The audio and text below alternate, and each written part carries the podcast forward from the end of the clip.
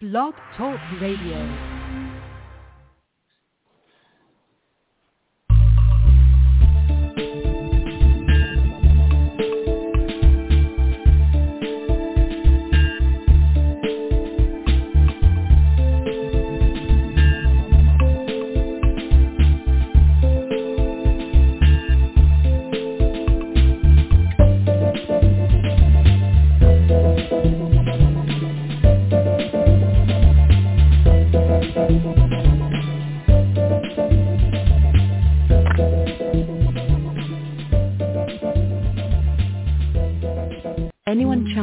Criminal matter has the right to have their case heard before a judge or judicial officer of the court is entitled to a fair and public hearing by a competent, independent and impartial court. Have strict court rules enforced such as the right of reply, rules of evidence, and be found innocent or guilty, beyond reasonable doubt.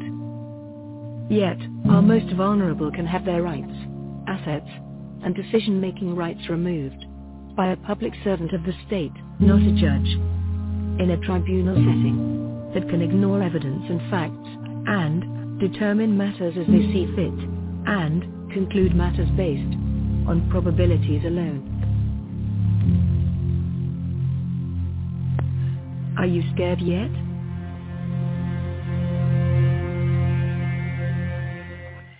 Good evening, everyone. This is Marty Oakley of the PPJ Gazette Online and this is the TS Radio Network. It's a rainy night in Georgia. I swear I thought I left all of this cold, damp weather up in Minnesota, but it seems it followed me down here. but we'll keep moving on. Uh, tonight we've got a, a different show uh, in the sense that we don't have a um, guest who is a victim of guardianship. We're going to be talking about different aspects of guardianship and how it's affecting people. And one of those ways is through the medical industry.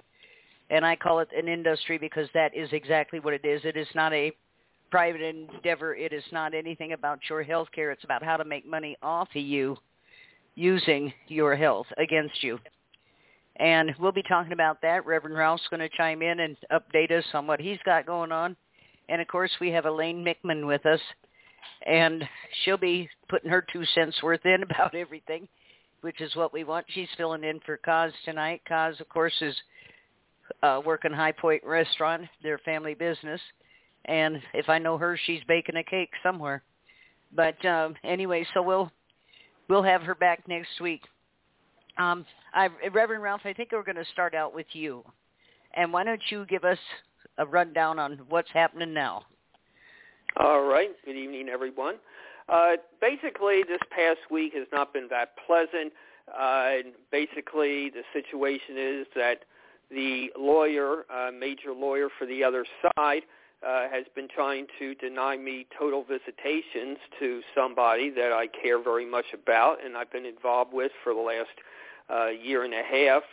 And as I've talked about on the show, so it's basically another courtroom battle where one lawyer is draining the accounts of this person, which that's typical in the guardianship scam, that the lawyer uh, uses the victim's money uh, to fund his own lifestyle.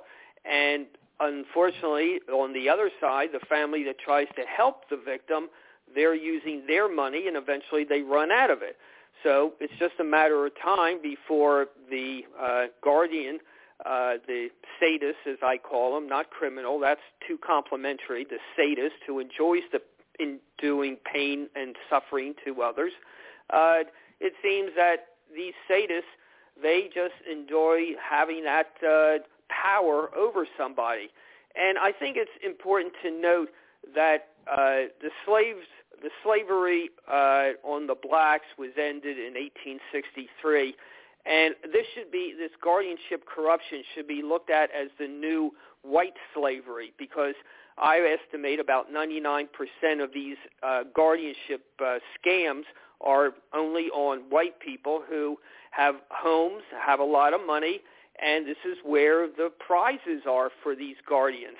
And as we know, nationwide, some of these guardians can have hundreds and hundreds of victims and they just live a very, very lavish lifestyle.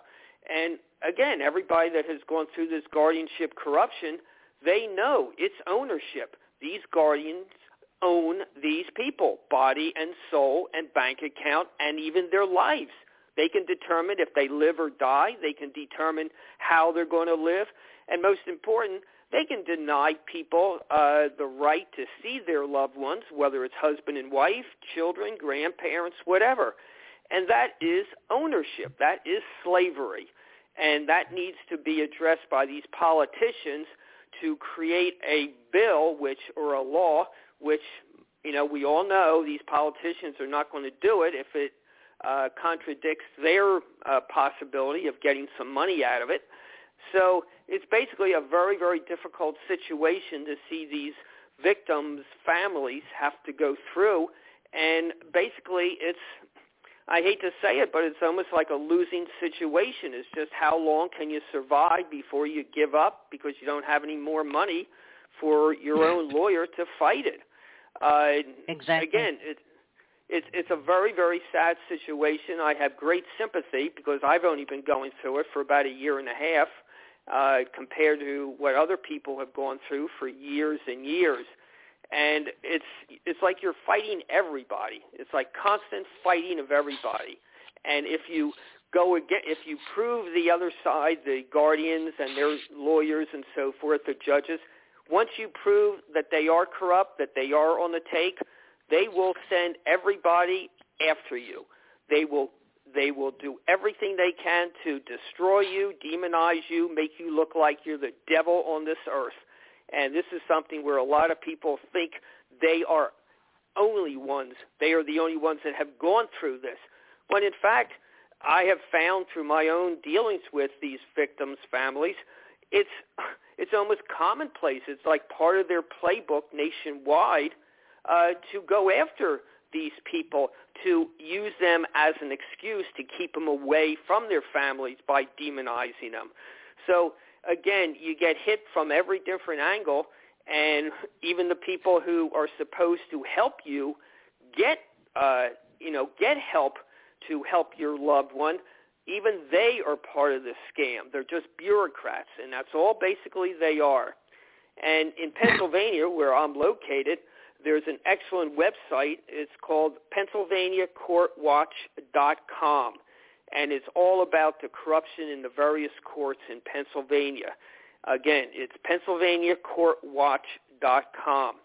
Now, also, uh, one of the things, one of the lessons I have seen or learned is when you sign up, if for those people that are just starting into this guardianship process and so forth, if you when you have a guardian that has been signed up, then the first thing you should do is get some type of simple contract with that guardian.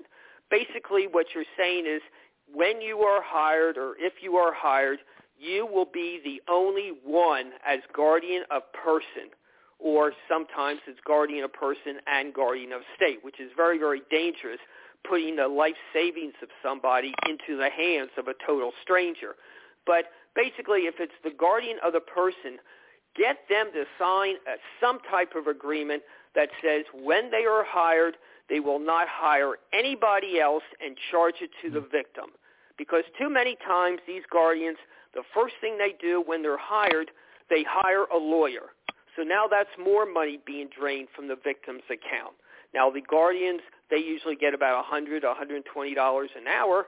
But once they sign up a lawyer, now the pot gets bigger, where it's maybe the lawyer's getting 300 to 350 an hour. So now you're not talking about $100 billed, you're talking about maybe almost $500 billed to the victim. And this is what they do. They just keep hiring more and more people, like a care manager besides the lawyer. And then uh, maybe even a law firm that that lawyer works for. They get two or three other lawyers involved in any little thing that you object to. They count, these guardians count on you objecting to things that they're doing wrong just so they can bring their lawyers into it. And again, that just establishes a scam right then and there. And if the guardian refuses to sign that agreement that they will be the only one that you will be dealing with, then get rid of them when you can, as fast as possible. Do not accept them as the guardian because, like I said, this is their technique. They want to bleed as much money out of that person as possible, drain the account as fast as possible, because they don't know when this person's going to die. And there's nothing worse than leaving a big pot of money there where the victim's family gets it as part of their inheritance. So it's basically a two-part process of stealing money from the victim. They're stealing money from the victim, and the money that they get, the family will not get as an inheritance. And there's too many people, and people that have been on the show have testified how their whole family's inheritance was wiped out just because it went to the uh, the uh, lawyers and the guardians and the people that they hire. So it's it's something to keep in mind as far as having just a very simple two or three sentence contract that says if that guardian is hired, they will be responsible for any expenses pertaining to travel, pertaining to if they need a lawyer, that they will pay for that, not the victim. And I've seen too many times where it's assumed by the guardian that they can do this.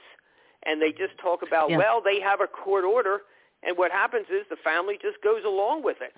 So it's simple little things in the beginning can really, really save you a lot of pain and suffering later on. Uh, Marty, you want to take it? Well, you know, I think one of the sickest part of this, and I've said this all along, of course, this whole thing was set up by members of the bar eons ago, so you could you know it's corrupt from the beginning. But the idea that the victim has to pay this person to persecute them, torment them, to, to do whatever they want to do, and the victim is paying for it. What kind of sick world is that? I want to know why somebody like in government hasn't looked at that and said, wait a minute, this isn't right. If you honestly, or the state honestly thinks you need a guardian or a conservator, then you bring that up, but you pay for it. You foot the bill for making that motion. You don't go to the person you're targeting and force them to pay you to target them. Uh, it just, or pay them to target you. I just, that, that just rankles me to, to my core. Do it at yeah, your own expense if what you're doing is right. Marty, yeah, as, and I agree with you totally, 100% on that. Again, it's beyond comprehension that uh, when you go to a business, say you go to a restaurant and you order a tuna fish sandwich, and then you get a bill for $200, and you say, wait a minute, the tuna fish sandwich is only $5 and the person says, well, we had to truck the tuna here, that's $8, and then we had to pay the chef to cut it up, that's another $10, and then we had to use the electricity to cook it. I mean, come on, who does that? In yeah. business, your profit is what goes for expenses. It's that simple. Uh, the restaurant doesn't charge you for the rent while you were eating there. I mean, it, it's like, come on, who, who do you think you're talking to here, idiots? Yeah. Uh, it's yeah. it's it really is disgusting. And again, I, yeah. you know, like you said, Marty, the lawyers are behind it. The lawyers are protecting it. Whether it's the district yep. attorney, they know the judges. They're not going to do anything. Uh, and again, you have the lawyers for the guardians. They're draining the money. They look at it as only a uh, uh, an ATM machine that nobody is uh, protecting. Right. Yeah, it just the whole thing. Elaine, you got any thoughts on this? Yeah. Oh, I sure do. I go ahead, girl. Do. I have a whole lot to say about this, but um Okay. Yeah, good evening good evening listeners. Yeah, so I guess first I wonder how many um judges and lawyers have parents that are guardians. Yeah, I'd like to know that because I could tell you a number of years ago, somebody I know we decided to take a look at the docket for certain family court judges that were divorced because we, you know, I went through the divorce uh, place which does the same tactics and other people as well. And it's interesting that like the one judge had about five or six entries on the docket and then her divorce, the divorce was all final. And then if you look at other people, we got hundreds and hundreds, and some people well over a thousand entries. Some people up to two thousand entries. And every time there's an entry, there's there's money uh, that's being charged. You know, whether it's legal fees, filing fees, uh, end up in court. So I was just wondering, wow, I wonder how many judges and lawyers are uh, footing the bill hiring people if their own parent is a guardian or or none of the, or maybe none of their parents end up in that situation. Um you know this is just it's racketeering. It can't be denied. It's definitely racketeering because they're also use you know they're getting money from people's all sorts of various assets you know not just their house and properties but people have annuities and all kinds of investments they, and you know crossing inter uh, crossing state borders to get these monies. I mean, this is racketeering. It's a legal ambush. It's it's it's a it's like a legal gang rape.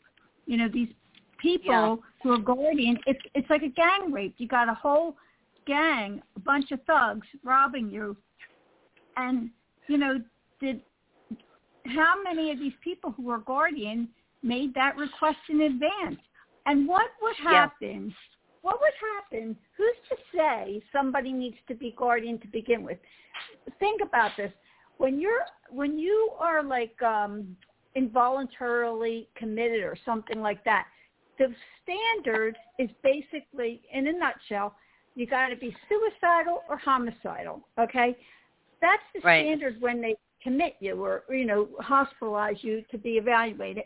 And as far as being guardian, who's to tell you what you can can't do? If you how about all the people that are living homeless?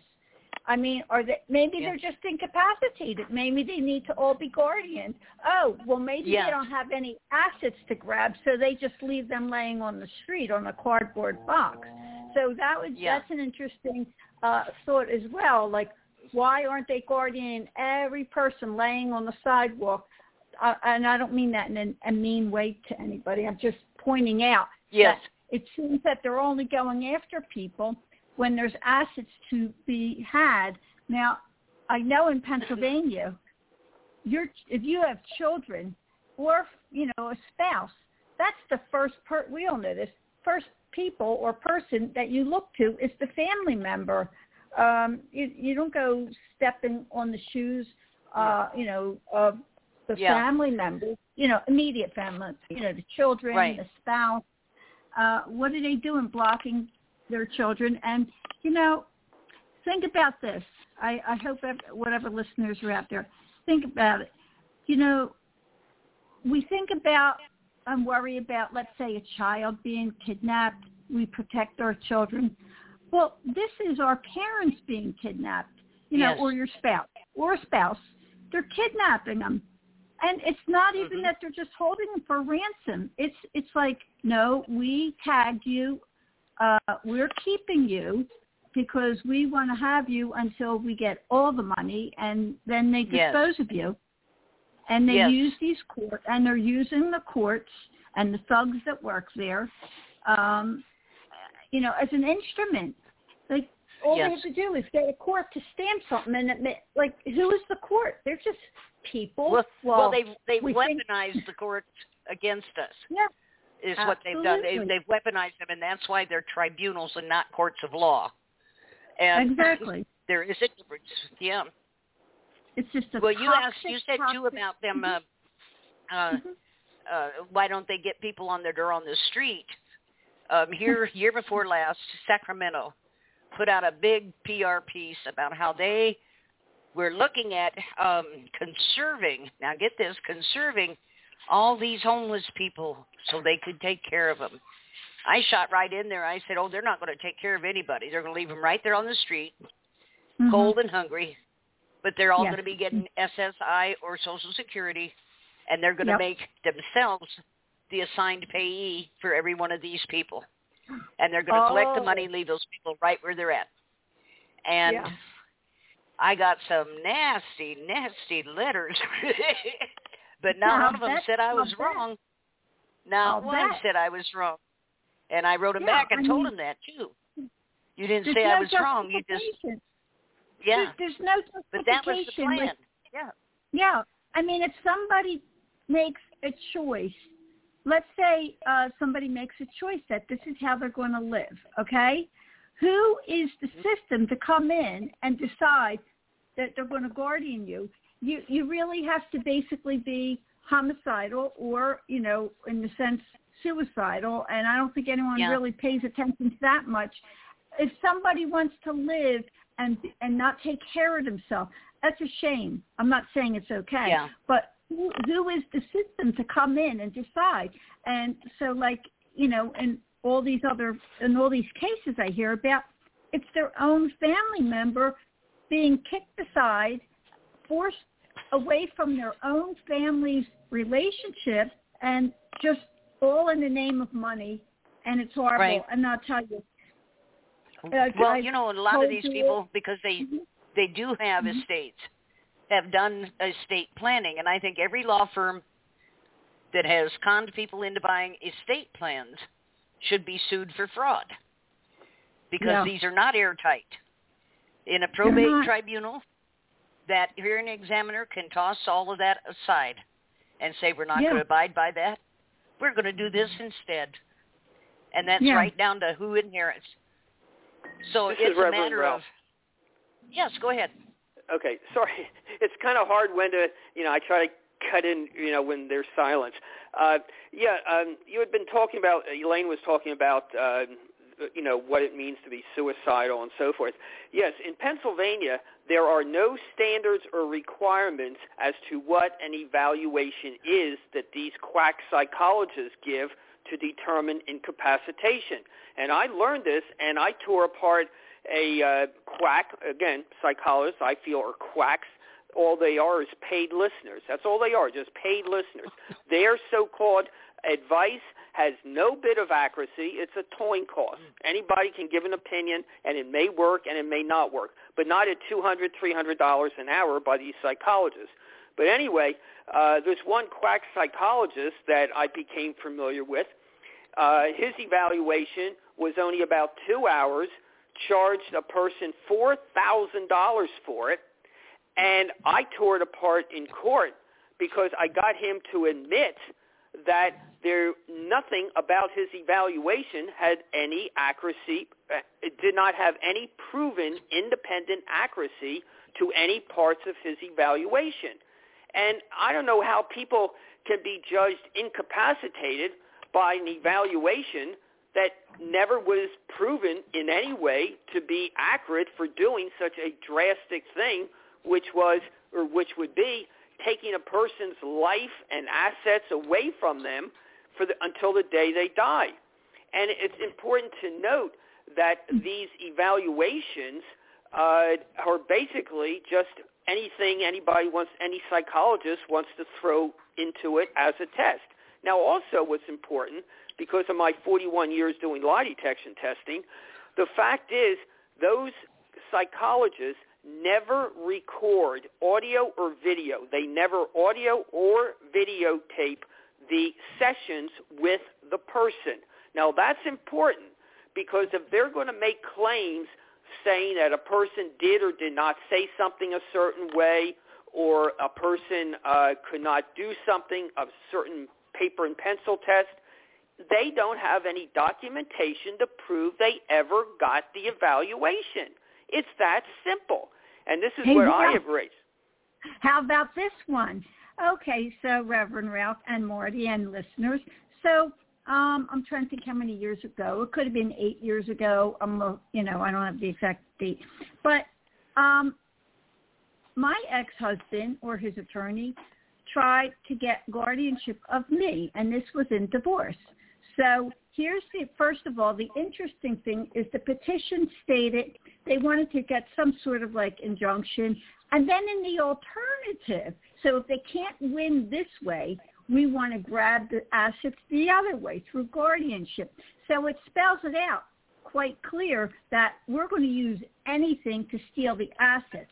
It, but here's what they did. They attached an evaluation and they got a psychiatrist to write up, um, I'm just using generic words here now, a crazy report on me.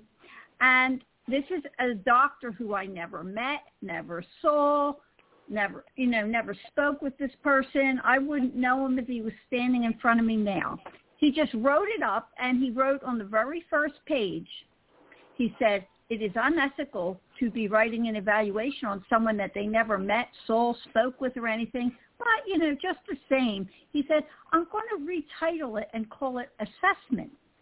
So is there any difference really between evaluation and assessment? So he writes up, you know, picks out one from every chapter in the in in the DSM five or you know something yeah. like that. You know, one one one crazy. Uh, uh, um, I don't mean it as any offense to anyone suffering with anything, but I'm just saying, in so many words, picks out one from every category, uh, every chapter, to you know say I'm nuts.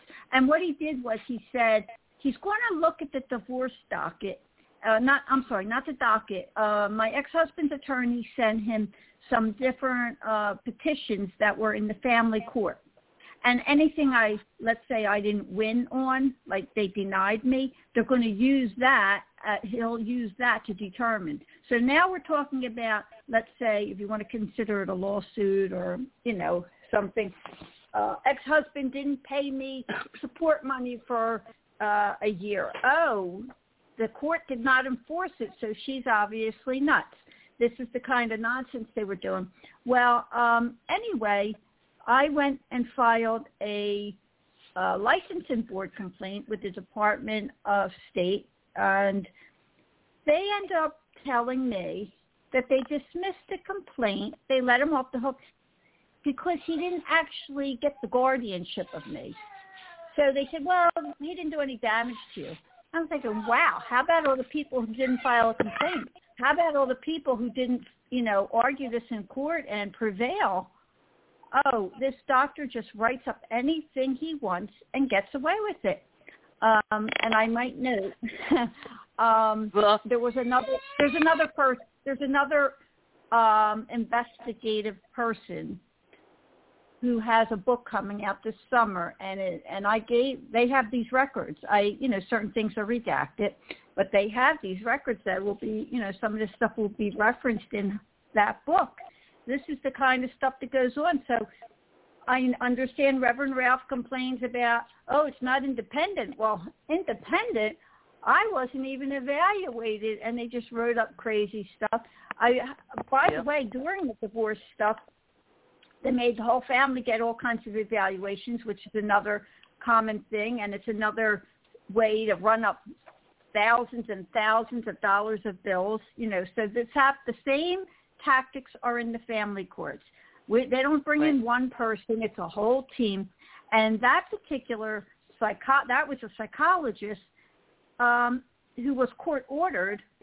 And you know, if you didn't fill out all the forms the way he liked, he just filled it in for you, you know, wrote stuff down, and um, he he made me sign a contract, and I didn't want to sign it. Why should I have to? It was court ordered. It was a contract that makes you waive your HIPAA rights, and he's allowed to expose anything in there to anyone. That you aren't allowed to sue him for anything. And I didn't want to sign it. Well, it ends up going before a judge, and I was threatened to go to jail. So I was forced to sign a contract, forced. It was a court ordered, but then I was signed, forced to sign a contract as well, and not just for me, on behalf of my children. So these people, they are so corrupt. It is, it. There's no yeah. description for it other than complete, deliberate corruption. It's all money yeah. racketeering. That that's the short of it. That's the long yeah. of it. It's same okay. playbook. Um, we, Go ahead. We've got a Go caller ahead. here. Uh, I think yeah, I know yeah. who this is. Uh, area code 614. Hello. Hello, Marty. Yeah, there you are. there you Hello. are. Uh, everyone, Chris this is from Chris. Australia. Uh, yeah, from Australia. And on with us, Chris, is Reverend Ralph and Elaine Mickman. She's co-hosting Hi, with guys. me tonight along with the Reverend. So uh, and Chris is going to be updating us on what's going on in Australia regarding all of this. Go ahead, Chris. I'm listening in. I'm listening in, and it, it's a mirror system, really. Um, it's just exactly what what what you're experiencing, what Americans are experiencing under guardianship there, it was exactly what we're seeing here. Although in our case, it's the state, so it's I believe it's far more dangerous. We don't our our state or our government should be protectors of our rights, and uh, what we're seeing is far from that. And it is a state-run system, and we've been, as as you know, with your help, Marty, and and NASGA and others, we've been um, our little group has been um, trying to expose this for quite some time, and we've had some successes, and other advocates as well in other areas have, you know, promoted it as well, which is good. And um, you know, everyone's sort of doing their part in their own way, articles and so on. But it is really tough, and um, has obviously have experienced that hardship, how hard it is to get the stories out to the media, into the media, and um, and other advocates in the same area are experiencing the same problems. Um, it, it, look, we've changed our whole sort of motto. Um, we were finding, as you know, Marty, we were we were less, you know, exposing the system and more trying to sort of stamp out all the individual fires and all the individual problems we were seeing. Um, it's been really, really um, difficult, um, and we've uh, had to pause our Facebook group. We still we still have two groups. We still have community pages, and we're getting that out and we're pumping out all that information, which is good. The problem that we had with the group was, whilst there were lots of good articles and um, and, and and lots of communication, we couldn't control the site. We had comments coming in. We had, you know, constantly cleaning or revamping or changing, and it was actually a 24/7, you know, you know, seven, you know, 24/7 job. And Genevieve, who's been running, you know, all the social media for us, because I just don't have time. Um, she was finding it really, really difficult. I was finding it really, really difficult. We've got, you know, Maria and um, and Julia and others who are helping people individually, and myself in hearing. So it really turned out to be um, you know, a 24-7 job. And we've said, well, what are we doing wrong here? And we need to get the information out. Our role is to educate and inform in Australia. Because if no one believes you, when we tell people that this is happening, and I, and I think that's the same, the same issues happening in America as well and, and elsewhere, there's always an excuse, like, oh, there must be a reason for the state to step in, or there must be a reason. And no, it, once you're in it, you see that like like you know the probate courts in America, these matters are not heard in a courtroom, which we are fighting for. We are really trying to push matters in a proper court arena because we do have some justice. Once we see in Australia these matters go to a courtroom, and federally particularly, we do see some really good decisions. The problem that we're having is that these matters, and it's not, we're not attacking individual members. I've seen cases where members have made the right decision. It's not about individual members. It is about a tribunal system that is so open to abuse that if you're the state government, you just remove the good members and you put these, you know, rubber stampers we call them, and they just rubber stamp that the, you know that this person's placed under guardianship. And in some cases, people do need protection. They do need a guardianship order, but this is where you see the problem. Good family members who should be allowed to look after their loved ones, regardless of conflict or, or any other reason. They should be allowed to continue to looking after their children or their, their grandparents or their parents. They're being denied that right because that there's competition to take over your loved one. There's financial reasons in Australia, whether it's an inheritance, compensation, or even if you don't have money, and I've had this said to me often, and many of our advocates have I've heard the same. But I don't have any money. Why? Why are they interested in me? Well, you are a cost to the system, and you know you actually accessing hospital or justice or educational costs or court systems or legal aid or what have you. You actually start a chain of events that just adds cost and cost and cost to the state. Now, if you're the state and you can control that individual's decisions via a guardianship order, and then you multiply that by 10, 20,000 people in each state, well, you've just saved millions of dollars to the state, denying them their right to access care and justice and education, what have you. So they sell these, you know, wonderful grants and um, pensions and allowances in Australia. Look at us, we're so great, but they've got this system running in the background that takes off, that takes over. And look, we've got the message out. Lots of us have, have, have, have explained this system time and time again, but no one believes you until you're in it. And when you're in it, and I've had this, you know, always the disbelief when the first person's caught under guardianship. Oh, they've made a mistake. You know, once I go into that tribunal, probate court, you know, the judge will see, or the member, it's not a judge in Australia, the member will see the error of their ways and reverse the decision. And then they find they're just down that rabbit hole and there's no escape. The system, you know, in Australia hasn't been designed to escape. And lawyers come in and everyone feeds off this system. So if you've saved any money, well, that's going to go. And anyone who challenges the system, they'll throw you into a courtroom to um, to, to drain you of your money. And it's it's just this never-ending circular motion trying to get out. And look, I, I the other day, you know, one of our members, um, she's fighting for her right to be the, her her young adult son's guardian. She's a good mum. There's no allegations against it. Why has the state stepped in? Why is the state stepping in when there is a parent, a good mother okay, and I see this all the time, looking after their disabled children, why are they being removed as carers?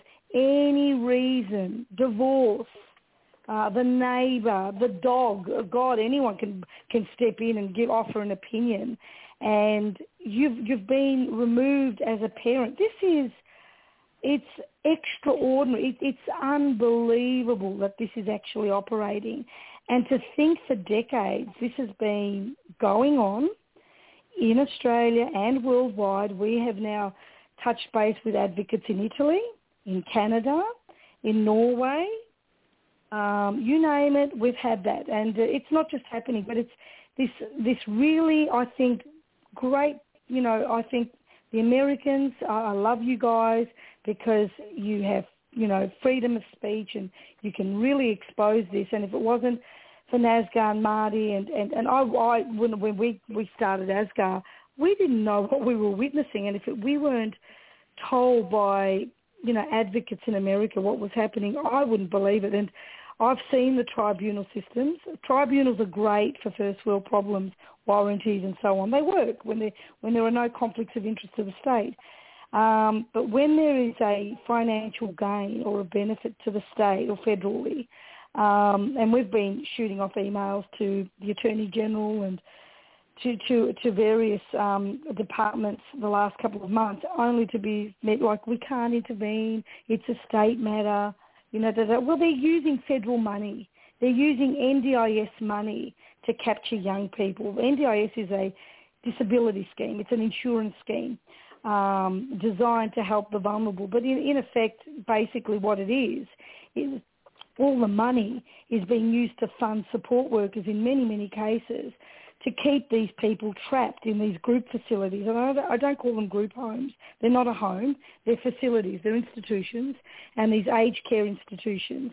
And they're forced there and they're kept there against their will and least restrictive alternatives like a family member or living at home or, you know, these people having the option to live their life in their twilight years is being denied to them because there's money. There's lots of money to be made. This is human trafficking. It's slavery. It's whatever. It's regardless of your colour, your race, your religion, your creed, your age. We see we see everybody, whether you're you know an atheist or a Christian or Jewish or Muslim or Asian or or black or white or young or old, they'll get you. If you have, if you're a cost to the system in this country, or you have money, or you have an inheritance, or there's anything there that the state can make, and our states are broke, um, particularly if you own a house, um, they'll get you, and they're very, very good at it. And and it's not we've walked away from attacking individual people involved in the system. It's the system that needs to be looked at. It's it's we're not going to get anywhere by um, targeting. And, and I had one one particular person um, send me a list of all VCAT members and all their addresses, and I thought, no, we don't do this. We're looking at a system. We're not targeting individuals. We're not targeting individual members. That's not who we are. We're about exposing an abusive system like what's happening in America, and it is the tribunals that, that enforce it. It is the guardians. Is the trustees, and there's all their little all their little hanger-ons that, that benefit from that capture, whether it's a hospice or whether it's um, an individual worker. They're all feeding off you, and until people wake up and and realise this is real and it is happening, we're just going round and round in circles, Marty. Yep, everybody, I'm back. I got bounced clear out of the system, shut my computer down. Somebody don't like us talking. Anyway, uh, hey, can Marty, can I make a can I make a remark yeah. um, in response? I think it's interesting that like um, whenever somebody goes to report something, like Reverend Ralph has made reports like to I guess the district attorney or FBI or whoever he did. The first thing they do is they start saying, "Oh, we can't intervene with this." Yet the very no. reason that you're stuck in this is because somebody intervened and stepped into your life or family that wasn't invited, that you don't need. So they have this double exactly. standard when it comes to intervening. The, the, the state or government, however you call it, they intervene and butt in and come into your life to take the assets. But when you ask for help, yep. the first thing they say is, oh, we can't intervene. We can't get involved uh, because yeah. we're the government. We can't step into your private thing. It's not private because the government already attacked you and took control. Yes. So exactly. what a double standard. Double standard. Well, you know, there. we talked about this when when I was first in this, and I'm burning up the phone, right? You calling this person and that agency and so on. And what I found out was it's a hamster wheel. Yeah. Called the police department. The police department said, "Oh, we can't do. You need to go to the sheriff's department." So I went to the sheriff's department. Oh, we can't do anything about. It. You need to go to the Secretary of State. They can't do anything about Mhm. it. They sent you to Consumer Affairs. They can't do anything about it. And then you called. Who was the last one I called? Uh, the legal offices for the state and the the DOJ for the state. And I said, you know, this is going. I need to. Oh, you need to call the police. What? Yeah, sent you right back where What? you started. Yeah. yeah. So, but um, I, I just find it strange that everything blew up here, just boom. And um, but I'm getting better at this stuff. I got got back on, but um, it's just I don't know. Uh, Chris, are you making any headway over there in Australia? Yeah, well, we're trying. Look, what we're doing is we've changed our um, whole motto. Okay, uh, it's it's um, it, it's a, it's it's difficult. It's a difficult system. We hear it all. We hear it. Um, it's it's so difficult to navigate, and I think it's by it's all by design. It's it's designed to frustrate. It's designed to stop talk. Um, it's designed to um, to, to to give up you know, we're fighting a Yeah. system that, that forces us to give up. And a lot of people, many, many, many are frightened. Many are frightened. What, one of the things that we have here, we have, we have um, um, an issue, and many members tell me this complaint would be used against them. What they were doing on our group, on our, our group page, people were complaining, and the guardians were coming in and taking snapshots and using it against them in tribunals.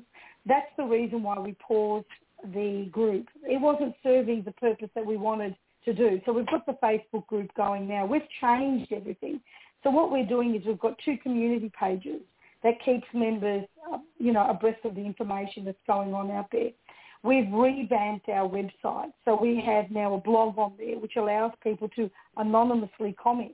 So we'll start up an article. For example, we, today our, one of our first articles was um, uh, basically um, on, on parents losing their child uh, to the system. You know, when a parent loses um, their child to the guardianship system, that's one of our first articles. And why did we post that article? Because it's a common theme that we're seeing now.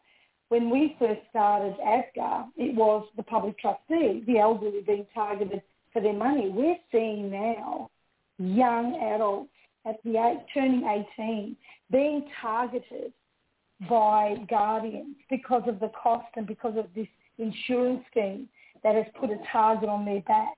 And families are thinking, wow, we've got assistance by the federal government, not knowing that the state guardianship system steps in and takes over from these vulnerable people. And it's quite really scary to think that as a, as a mother, that the state can step in and you've done absolutely nothing wrong other than be an advocate, a good advocate for your son or daughter, that the state can step in and say, sorry, we're taking over. And I had a lady call me in the other day and it really, they're starting now even earlier on. Her, her daughter, 16 years of age, um, anorexia, went to hospital. The mother, obviously being the natural guardian, was removed by the hospital via a treatment order. And she called me up and she said, how can they do this? I mean, my daughter's not even 18 yet. So we've got this grey zone now between 16 and 18 where the hospital can just step in, place a treatment order, and they're in a waiting room. I call it the waiting room. Once that girl hits 18 or turns 18, bang, the guardian will step in. They'll apply. I've seen them on the 18th birthday knock on the door of a parent and remove the child from the home. I think that is – to me, this is stuff that you, you heard in, in the war. I mean, when, when governments just, you know, when there were no rights, just stepped in and just took over. And yet, that's what's happening. And uh, it's real. Um, it is happening. We are lucky that we have the internet. We have the ability of blogs and everything else that can keep this going. I think, I think it's, it's, it's, look, one day we're on the right side. We're on the good side here.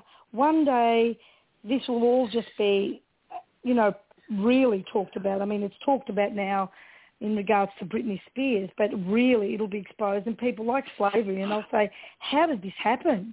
You know, how was this allowed to happen? It was because our governments are doing this and our governments uh, should be protecting our human rights. That's their role. Their role is to protect their citizens not run a business in targeting their citizens. So when you have a government that can profit from the capture of a person or save money from that from that angle, then you have a conflict of interest. So protecting us as citizens is, is, is secondary to making money or saving money. And that's what's happening in Australia, in every state. And the federal government's aware of it and they sit back and people wonder why are they allowing this to happen. Well, they gain too, and it, and it really just follow the money. Vulnerable people often are economically uh, unviable to the government. They actually are often a cost. And when governments view you as a cost to the system, that's the problem that you have. That's what we're seeing. And if you have assets, well, you may live longer because they, they need to drain them. But that's all that we're seeing. Now, we're not against guardianship. Guardianship is a you know, we will all decline. Some of us won't. Some of us will die suddenly. Some of us will have our faculties right till the day we die. Others won't. And that's okay. Guardianship and administration should not be a dirty word. Who becomes your guardian? Who supports you? That's what's up for grabs. And that's what we see in these hearings. I've sat in a hearing, many hearings, uh, where the state is playing the, you know, the violin of the saviour and there's a family member that looks a little bit suspect or a neighbour or whatever, and that vulnerable person is the one that loses out. I've seen it all, Marty. I've seen it. In, I've yeah. seen people change wills as they're dying. I've seen it all. I've seen the government yep. change wills, legal documents. I've seen them all. No one is safe. Young or no, old, they are not and, safe. It's a dangerous system. And the thing is, if you've got documents, they just simply toss them aside. Um, Ralph, Elaine, what do you think about all this? Hi, this yeah, is Reverend well, Ralph. I think they have to they need to abo- they have to abolish the guardianship. Now, turn the clock yeah. back. My when my grandmother, my mom's mom was older, uh, she just lived with us. My in-laws, my uh, ex-husband, his his grandfather lived with them, and and we're not talking about poor people.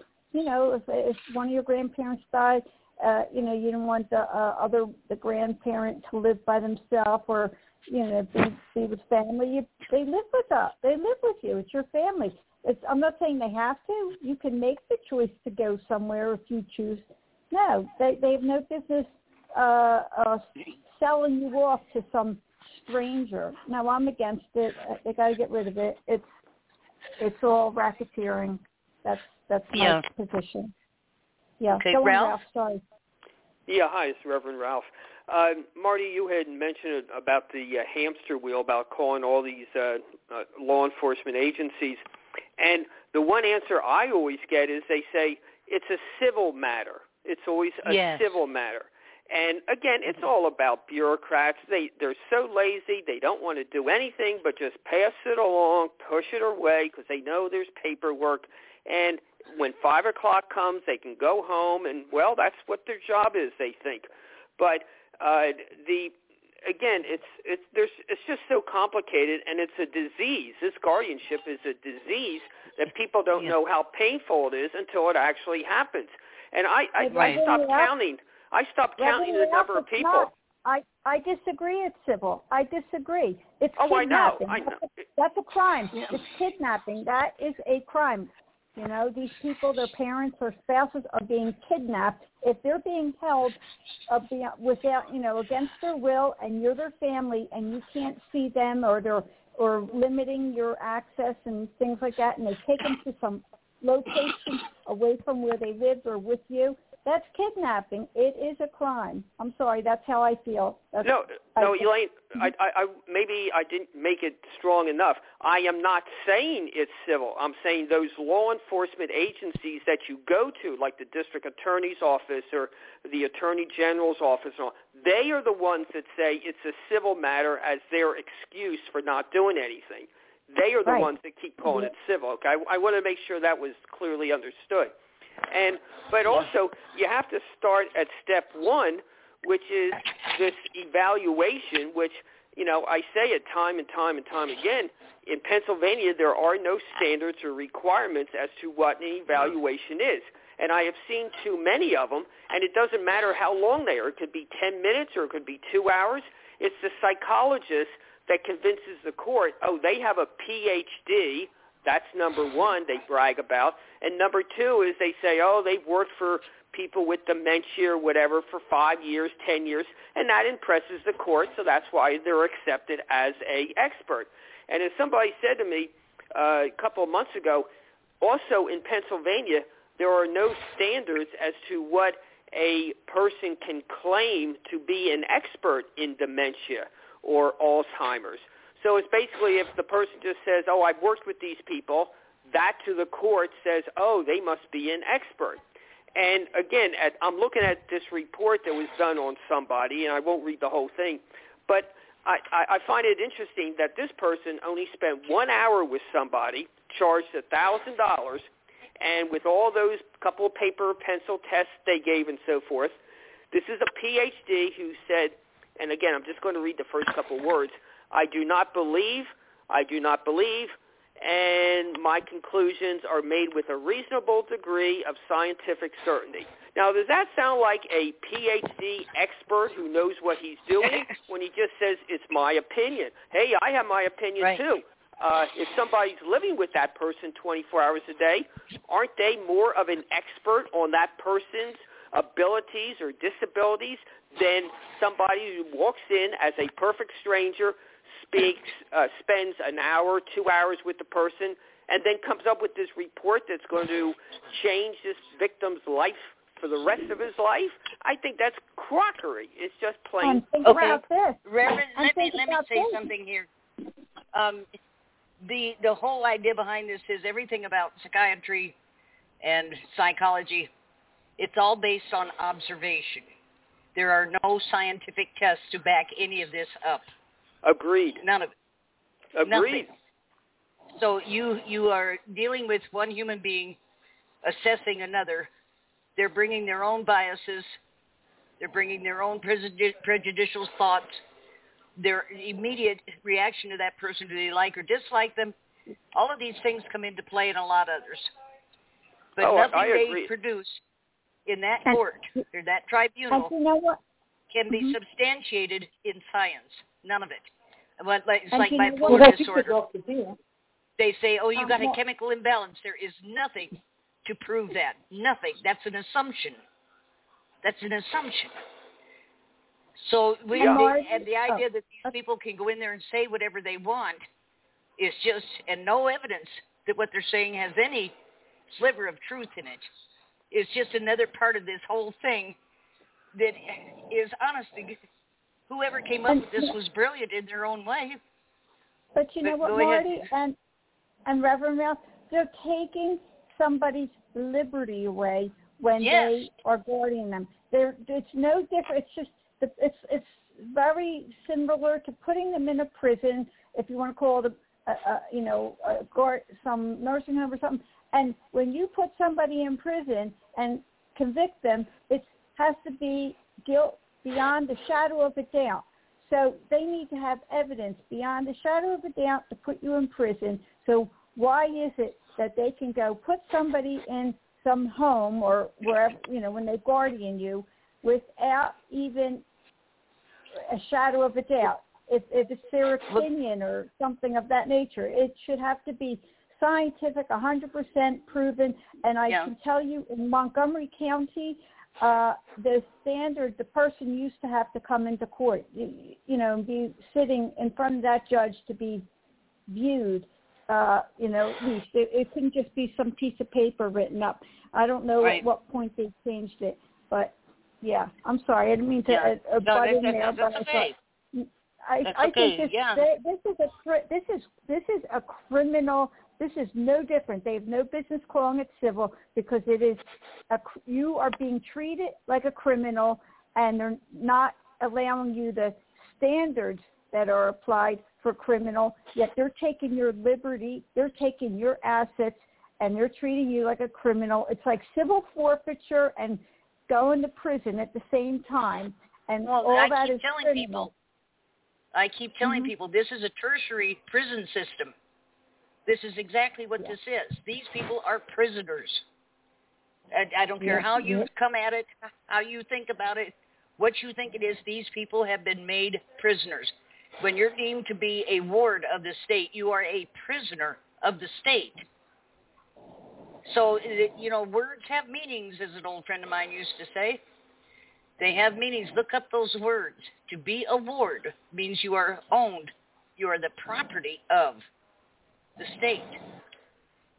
I just don't. And then when you go to the doctor's office, especially when you reach a certain age, and I know I've been there, um, but one of the things they try to do to you is when you come in, they hand you a paper and it says, I've been depressed, I feel bad, my head hurts, I feel, you know, good, bad, or better. Um, you rate it, and then they add this all up, and they come up with a score, and that tells them what medications they're going to give you for the problems you don't have. and I won't fill those out. So then they'll send the nurse in, and um, well, I'm going to ask you a few questions. Aren't those the same ones that are on that paper? Well, yeah, but we need to. I'm not here for that. I have an earache. Look at my ear. The second thing, set of trap questions. Marty, I'm going to uh, give you three words, and I want you to remember them, and then we're going to have a little talk, and then I'm going to come back and ask you what those three words were. Now, the three words are not related to one another. They have nothing to do with each other. So mentally, you wouldn't organize them in a way to make you understand, and they don't mean anything anyway. So they talk about, you know, the moon is blue and blah, blah, blah, and they come back. What were the three words? I don't know, don't care. Oh, she has short-term memory problems. No, you just handed me a pile of BS, and I walked through it. Okay, the second one is draw a clock. Why? I want you to draw a clock. Yeah, I saw. Okay, I'll draw a clock. Now make it say 10 after 11. I said it's on a piece of paper. It can't talk. It can't say anything. And you know what I mean. Are you upset? Don't get smart with me. You seem like you're upset. Are you upset? and the more they start this stuff on me, the lower I make my voice. Are you having a problem here? You seem uncomfortable. Um, do you have a headache? And but I never. Yes, but these are trap questions. Go ahead, Ralph. Psycho, Yeah. psycho, psychoanalyze them. Yeah, it's it's Yeah. true. They count on. They want you to get mad, and then they think that oh, now they're superior to you because Yes. you Yeah. have some problem. And I want to bring up another point too. We're talking about incapacitation. What's interesting is in Pennsylvania, uh, you know, there are these broad general um, conditions to say whether or not a person's incapacitated. But the problem is that does not, whatever evaluation they use, these psychologists, they do not address the issue of does that person still have common sense and does the person know right from wrong. That determines whether or not a person needs to be guardianized or not. Yes. I mean, if they walk outside and it's winter in bare feet, yeah, they really don't know what's going on. Or uh, putting a metal fork in a toaster, if your toast is burning, Yeah. you're going to get electrocuted. And those are Yeah. the things that I'm fighting now, saying, look, okay, you use some broad legal definition, but that doesn't mean the person uh, will walk out in the street in traffic or something like that. And again, it deals with the least restrictive way of having a person kept from harming themselves. And I Right. and again, these are PhDs who don't think of that. I think that's really bizarre that they don't think that that's important in an And evaluation. Have you, have you ever noticed that a lot of these people that you talk to, Chris, I know you've run into this, if anybody's lost their mind in the conversation, it ain't you. You're talking to people who, who absolutely, it's like Oh, they fell oh. off the wagon a long time ago and they're still bouncing. And um, Mhm. but I, if I'm hit with that a lot of times. These people, if you think I'm nuts, you ought to listen to you. You Oh. know? and they're It- easy it- to. it is frightening, Marty, isn't it? It is. Yes, Um, it is. Listening to the to the capacity issues, why has it become a crime to lose capacity anyway? I mean, we deal with people Yes. that never, never that they were born with an incapacity. Why does the state have to step in? Why do they need a guardian? Why can't we look at least restrictive options and say, okay, we have a gentleman here, he has dementia. Okay, where is he at risk? Well, he's at risk of his, of his money. He can still decide where he wants to live and who he wants to be with, and is he happy and what he wants to do, and they can make you know choice. You know, it's this black and white approach. You either have capacity or you don't. It doesn't work that way anyway.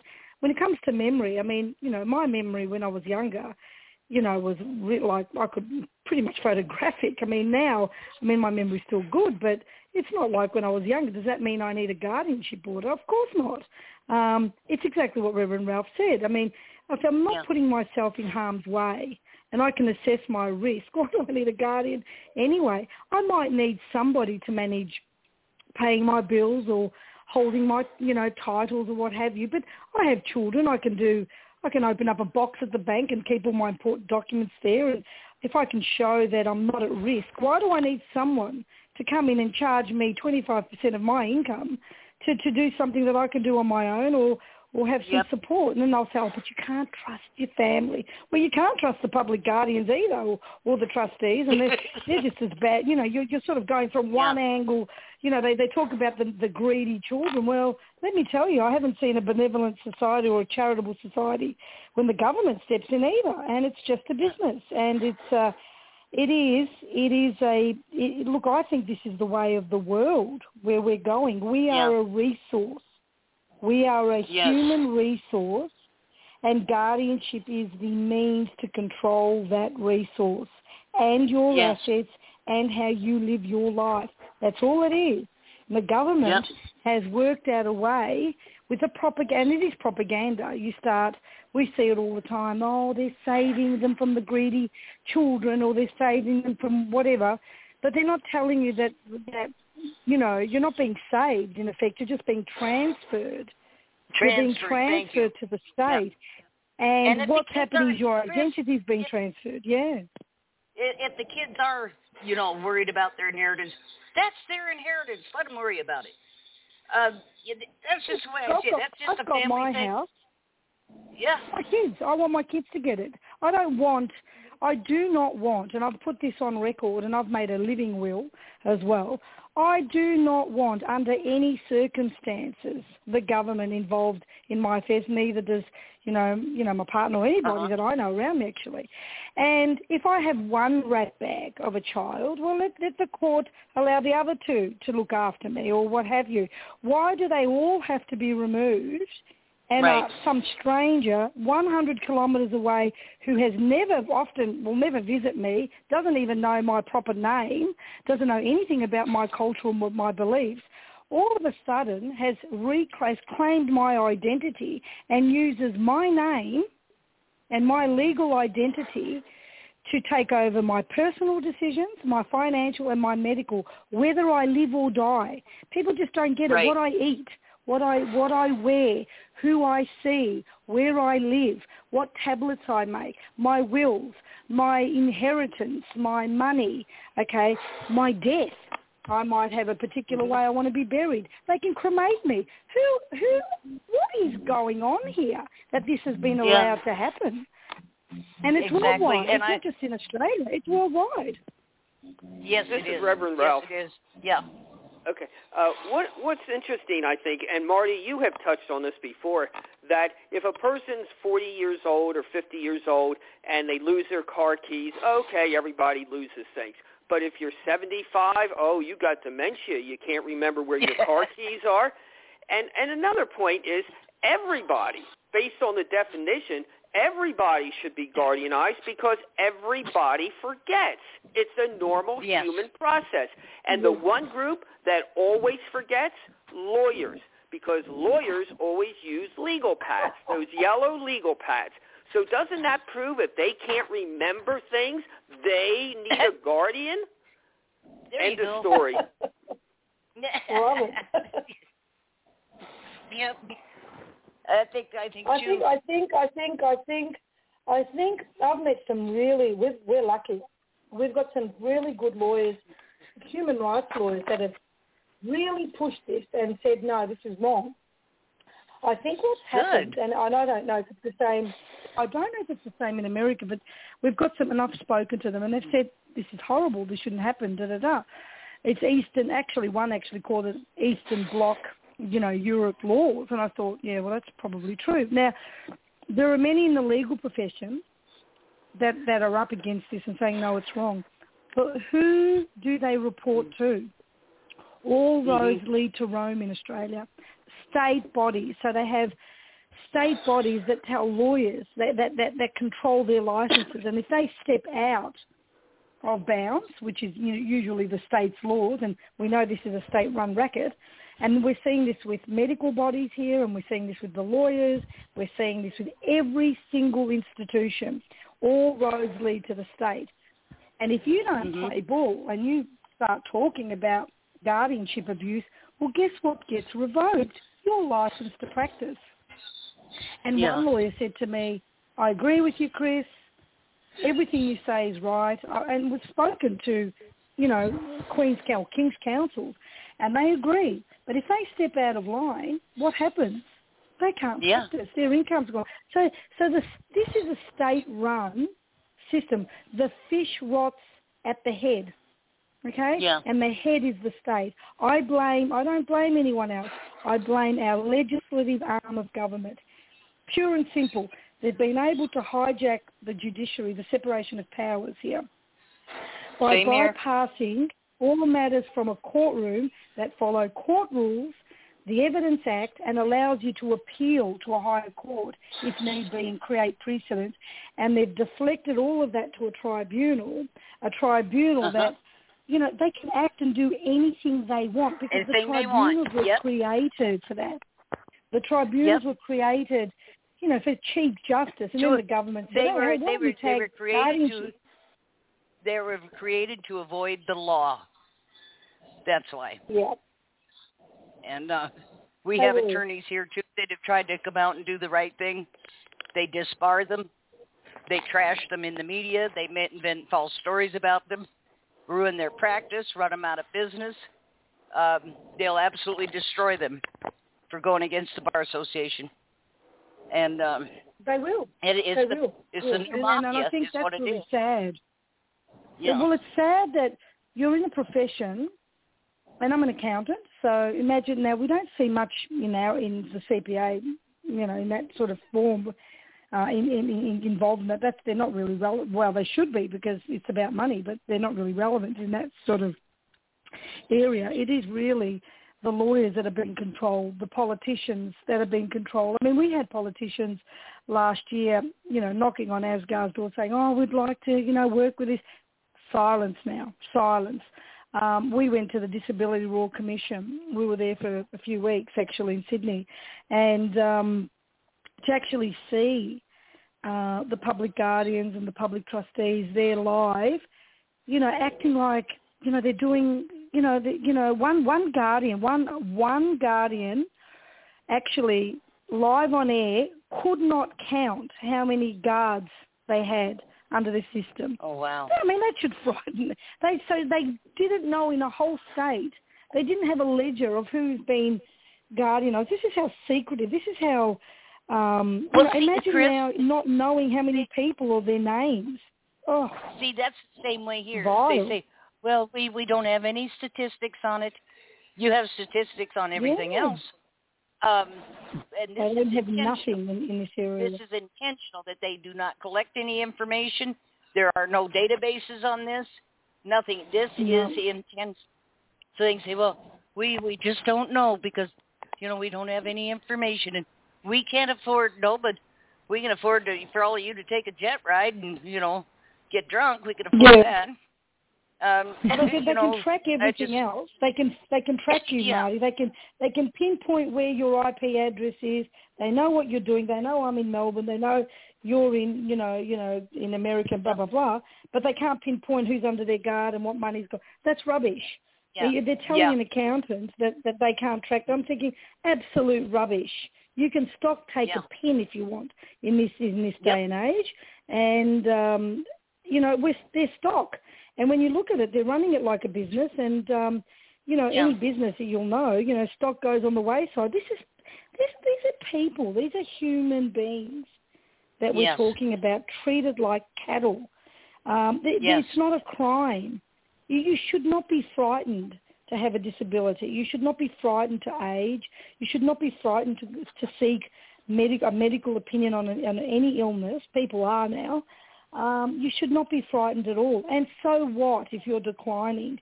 Okay, let's put something in place. Why don't they, if there, there's a suspicion, why don't they come in and say, okay, let's um, put some protective measures in place.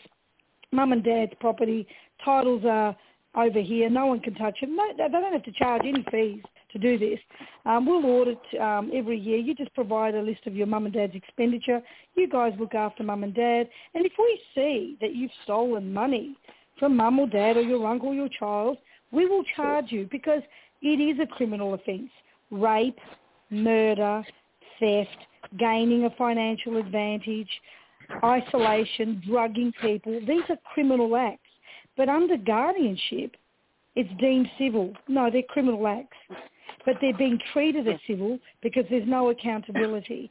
And Yeah. and as as was discussed by Reverend Ralph as well, we and we see this in Elaine, we see the same process. When you complain about all of this, you're complaining to the system that's actually made the decision. So this Yeah. Caesar judging Caesar approach, where you're you're complaining to the system and they review their own decisions, and they'll send you back a letter saying there's nothing to see here, signed by the Yeah. person who made the original decision.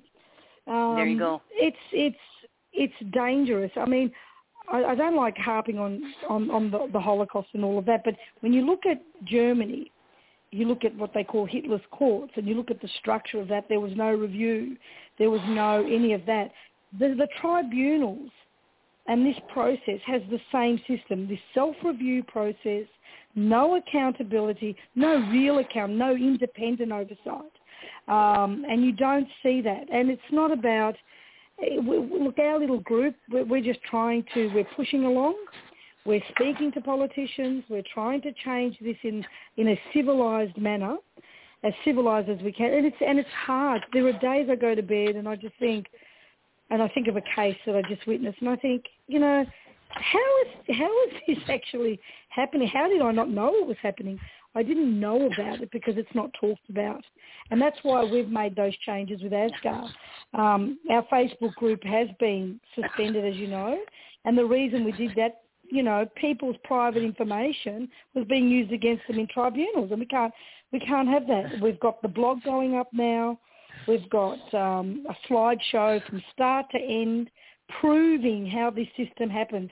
If people don't want to believe it, it's their cognitive bias. It's not. Yeah. It, you look at facts. You look at stories.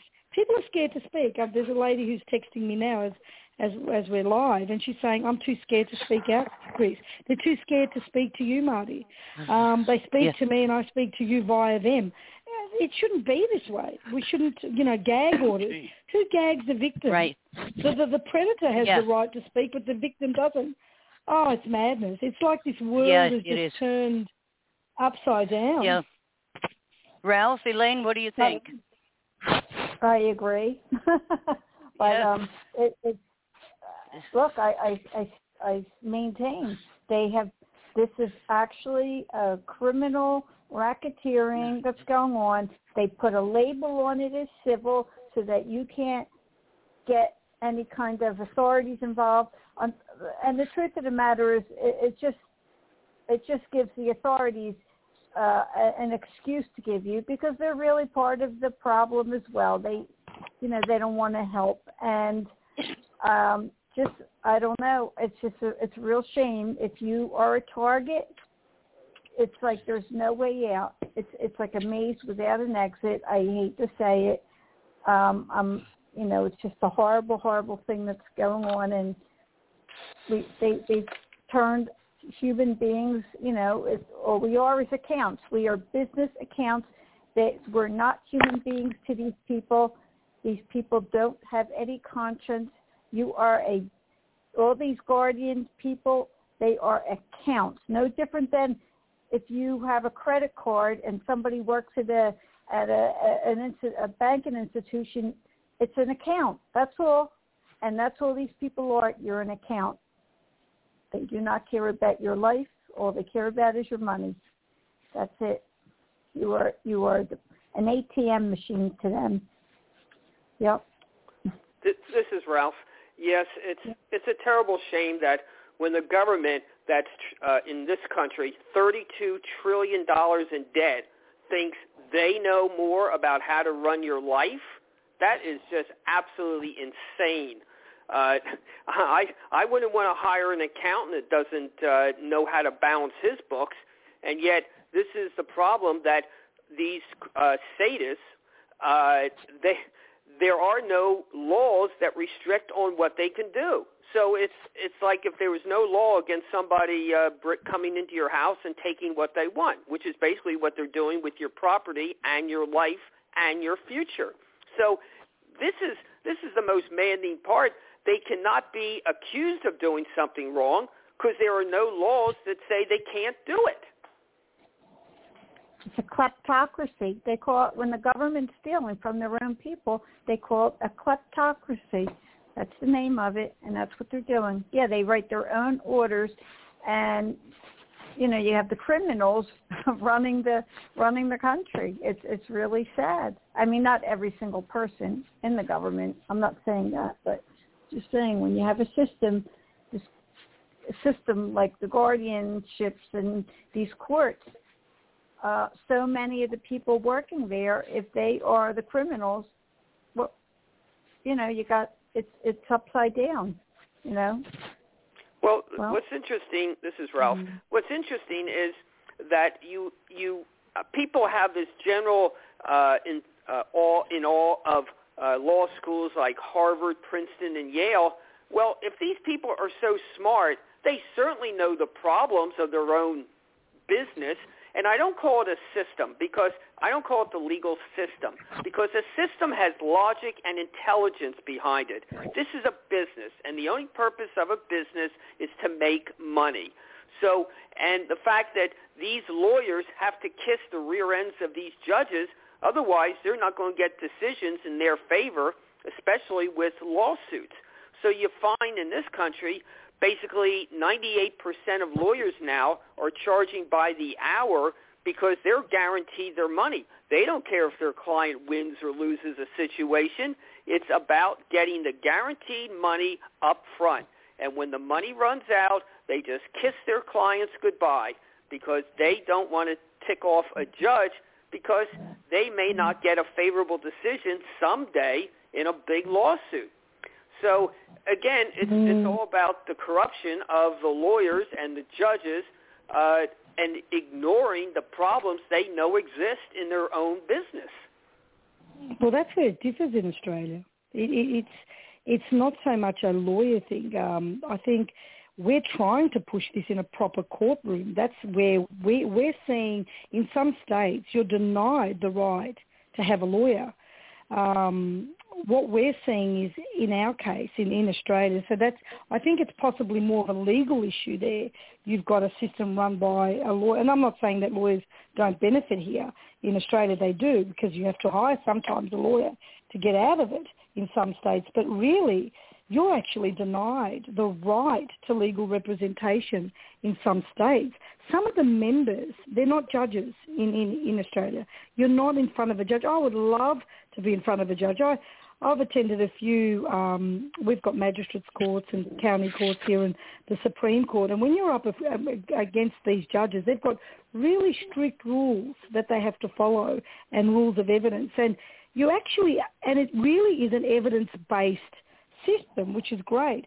The problem we have in Australia is that it's, you're denied the right to go to a courtroom. There's this once a decision's made in a tribunal, and the tribunal member does not have to be a lawyer. It could be me. It could be a social worker. It could be um, anybody, right? We've seen all of that. We've seen legal members, but we've seen others. Um, what we're seeing is that we're seeing this system where you're denied in Australia the right to actually go in front of a judge. And there is a level of independence here, even in, during the the lockdowns, the, the, you know the Supreme Court made some really good rulings um, um, in terms of human rights. So there is still a we still have a human rights aspect in our courts, thank God. But you know, actually getting to a courtroom could take years, if if, if ever, because your only right to appeal is a question of law. And when your legislative arm of government is running this system, and I always blame the state, when they're running it and they actually write up these laws, you know how hard it is to escape that system. And then when you're disabled, so you're vulnerable, disabled, possibly dying, and you come up for a review, which is internal into the tribunal system, you're up against Crown solicitors, not just your average solicitor, the top of the, the state solicitors. I mean, the imbalance of power is so great. People either give up or suicide, as we've seen, or just accept their fate. That is not acceptable from ASCO's point of view. That is not acceptable to have that imbalance of power and in an injustice. It is wrong. It's not a crime to be disabled. It's not a crime to get old. It's not a crime to to to to to you know nominate somebody else in your family if you don't feel you know you're being looked after. It's crazy. Well, you know the thing is too. Uh, you talk about you know, it, the, the different levels of these courts. But tribunals here, probate is set up the same way. It's nearly impossible to get out of probate and into a civil court. So all of this stuff where they keep saying it's a civil matter, it's a civil matter. No, it isn't. Ask the probate court. No, it is not. and uh, so which way is it? You know, there's it's a whole system of smoke and mirrors and trickery and that's all it is. Mm-hmm. And um, probate I tribunals here don't have to. Court. Say what? I, we want these matters to go into a, a proper courtroom, even if yeah. they start off in a lower courtroom. If they start off in a magistrate's courtroom, there's a division of that. That that that's the problem. Initially, guardianship matters were heard at the Supreme Court level. We didn't have these huge issues um, that we do right. now. Um, these matters are now going into the tribunals, and anyone can be targeted. That it needs to be reversed on its head, and there is a need for guardianship. There is a need for some people to, you know, that family members need to be looked after. I feel sorry for those that have no family. You can just only right. we have a few members that that that, that call me um, and just say, "You still there, Christine? You know, um, um, you know, I'm on my own." Da da da. It's so sad that these indiv- and and they do need uh, an administration order because they are vulnerable. And if you remove the order from them, then you have these, you know, private people, their neighbours or who have you around them, who will rip them off. We've seen that. Yes. We've seen people who need protection the only option that they have, unfortunately, is the state, which in itself ignores them and neglects them and just charges them whopping fees, um, and that's not working. And that's No. not, not a system that is um, from you know looking after these individuals from a Yeah. human rights perspective. Or you have the situation where you have children and you might have one child that's a bit of a rat bag, but you've got two or three others that are more than capable, and they're being denied the right because the system is Right. competing. They want everyone removed. They want to take over you, Marty, or me, take your identity and do what they want with it. And in our Yeah. case, probably euthanize us. Um, and go. that's the Yeah, right scary away. part. You can be killed. You can actually legally be euthanized because that Yes. guardian has the right to remove all your all fluids, all life sustaining measures, Yep. and it's legal. Yep. Listen, I got about four minutes here. religion. Yeah, I had about four minutes. Um, Elaine and Reverend Ralph, uh, you want to take a little bit and with an ending statement here? Elaine, you Well- go first. Oh, I just, I, I think we really touched on the issue that what they have done, this guardianship, there's no doubt that it is, it, it is a criminal, a criminal issue. It is, they are taking, when you, when someone's taken your liberty, whether it's for a nursing home or, or a prison, uh, you know, it's got to be the same standard, a shadow of, beyond a shadow of a doubt. They can't, you can't have people coming in just taking over your life. And and you know it, certainly when you have family that should never even be considered. Uh, Right. you know it's got to be your family. Um I, I really feel for you know everybody out there who's going through this. I went through it through the family courts. It's a different it's it's a little bit different but same similar tactics right. i don't want to take Right. um anyway thanks for having me marty and gee i Oh, you bet. I Thank you for best coming on tonight, Elaine. my Yeah, best to um, everybody. I feel so bad, but go ahead. Go ahead, Ralph. Going, Okay, thank Reverend you. Ralph. Uh, yeah, two quick things. Uh, we were talking about how the uh, people in this country are expendable uh, and euthanasia. In Japan, uh, the government is offering older people money to uh, commit suicide because it's they're so it's so expensive to keep them alive. They're, the government is saying in Japan, well, we'll give you this big wad of money that you can have a good time with for a couple of weeks, and then at the end of it, you agree to be euthanized. So that shows you how little a country thinks of its own people that they're bribing them to kill themselves. Number two, quickly, uh, we talked about you know uh, guardianship and what they're doing is a crime, but it's being dismissed as a civil matter. Well, uh, by definition, when a group of people are organized to commit a crime, that's called uh, a racket. And what they're doing is called racketeering, and that comes under a prosecution in this country under RICO, the federal law that uh, is that prosecutes those type of situations, which has been used to prosecute people in the mafia or motorcycle gangs. So anybody that says, oh, it's just a civil matter when a judge and lawyers and guardians are all working together and it's just a civil matter, no, it's RICO. It's a federal crime. Thank you. Mm. All right. This this has been a good show. Chris, thank you for calling in from Australia. We appreciate Thank that. you, guys. Thank you, guys. And uh, but we will be back next week. And just a reminder to everybody, these shows are sponsored by Shenanigans in Montgomery County, Pennsylvania on Facebook, and they're brought to you in coordination with Marcel Reid and Whistleblowers Life.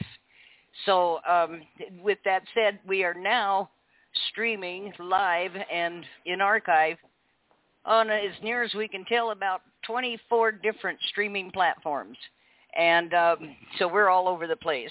And by the way, a couple weeks ago, Chris, just so you know, we rated number one on Spotify in Australia. Ta-da! Anyway, Fantastic. yeah. Fantastic so thank you to everybody over there. Yes, it was too. Um, I want to thank everybody over there for that. But anyway, we will be back next Friday. Reverend Ralph will be here. Elaine, if you want to join in, feel welcome. Sure. Chris, you Mhm. too. and everybody, Thank you. Thanks, for tuning in.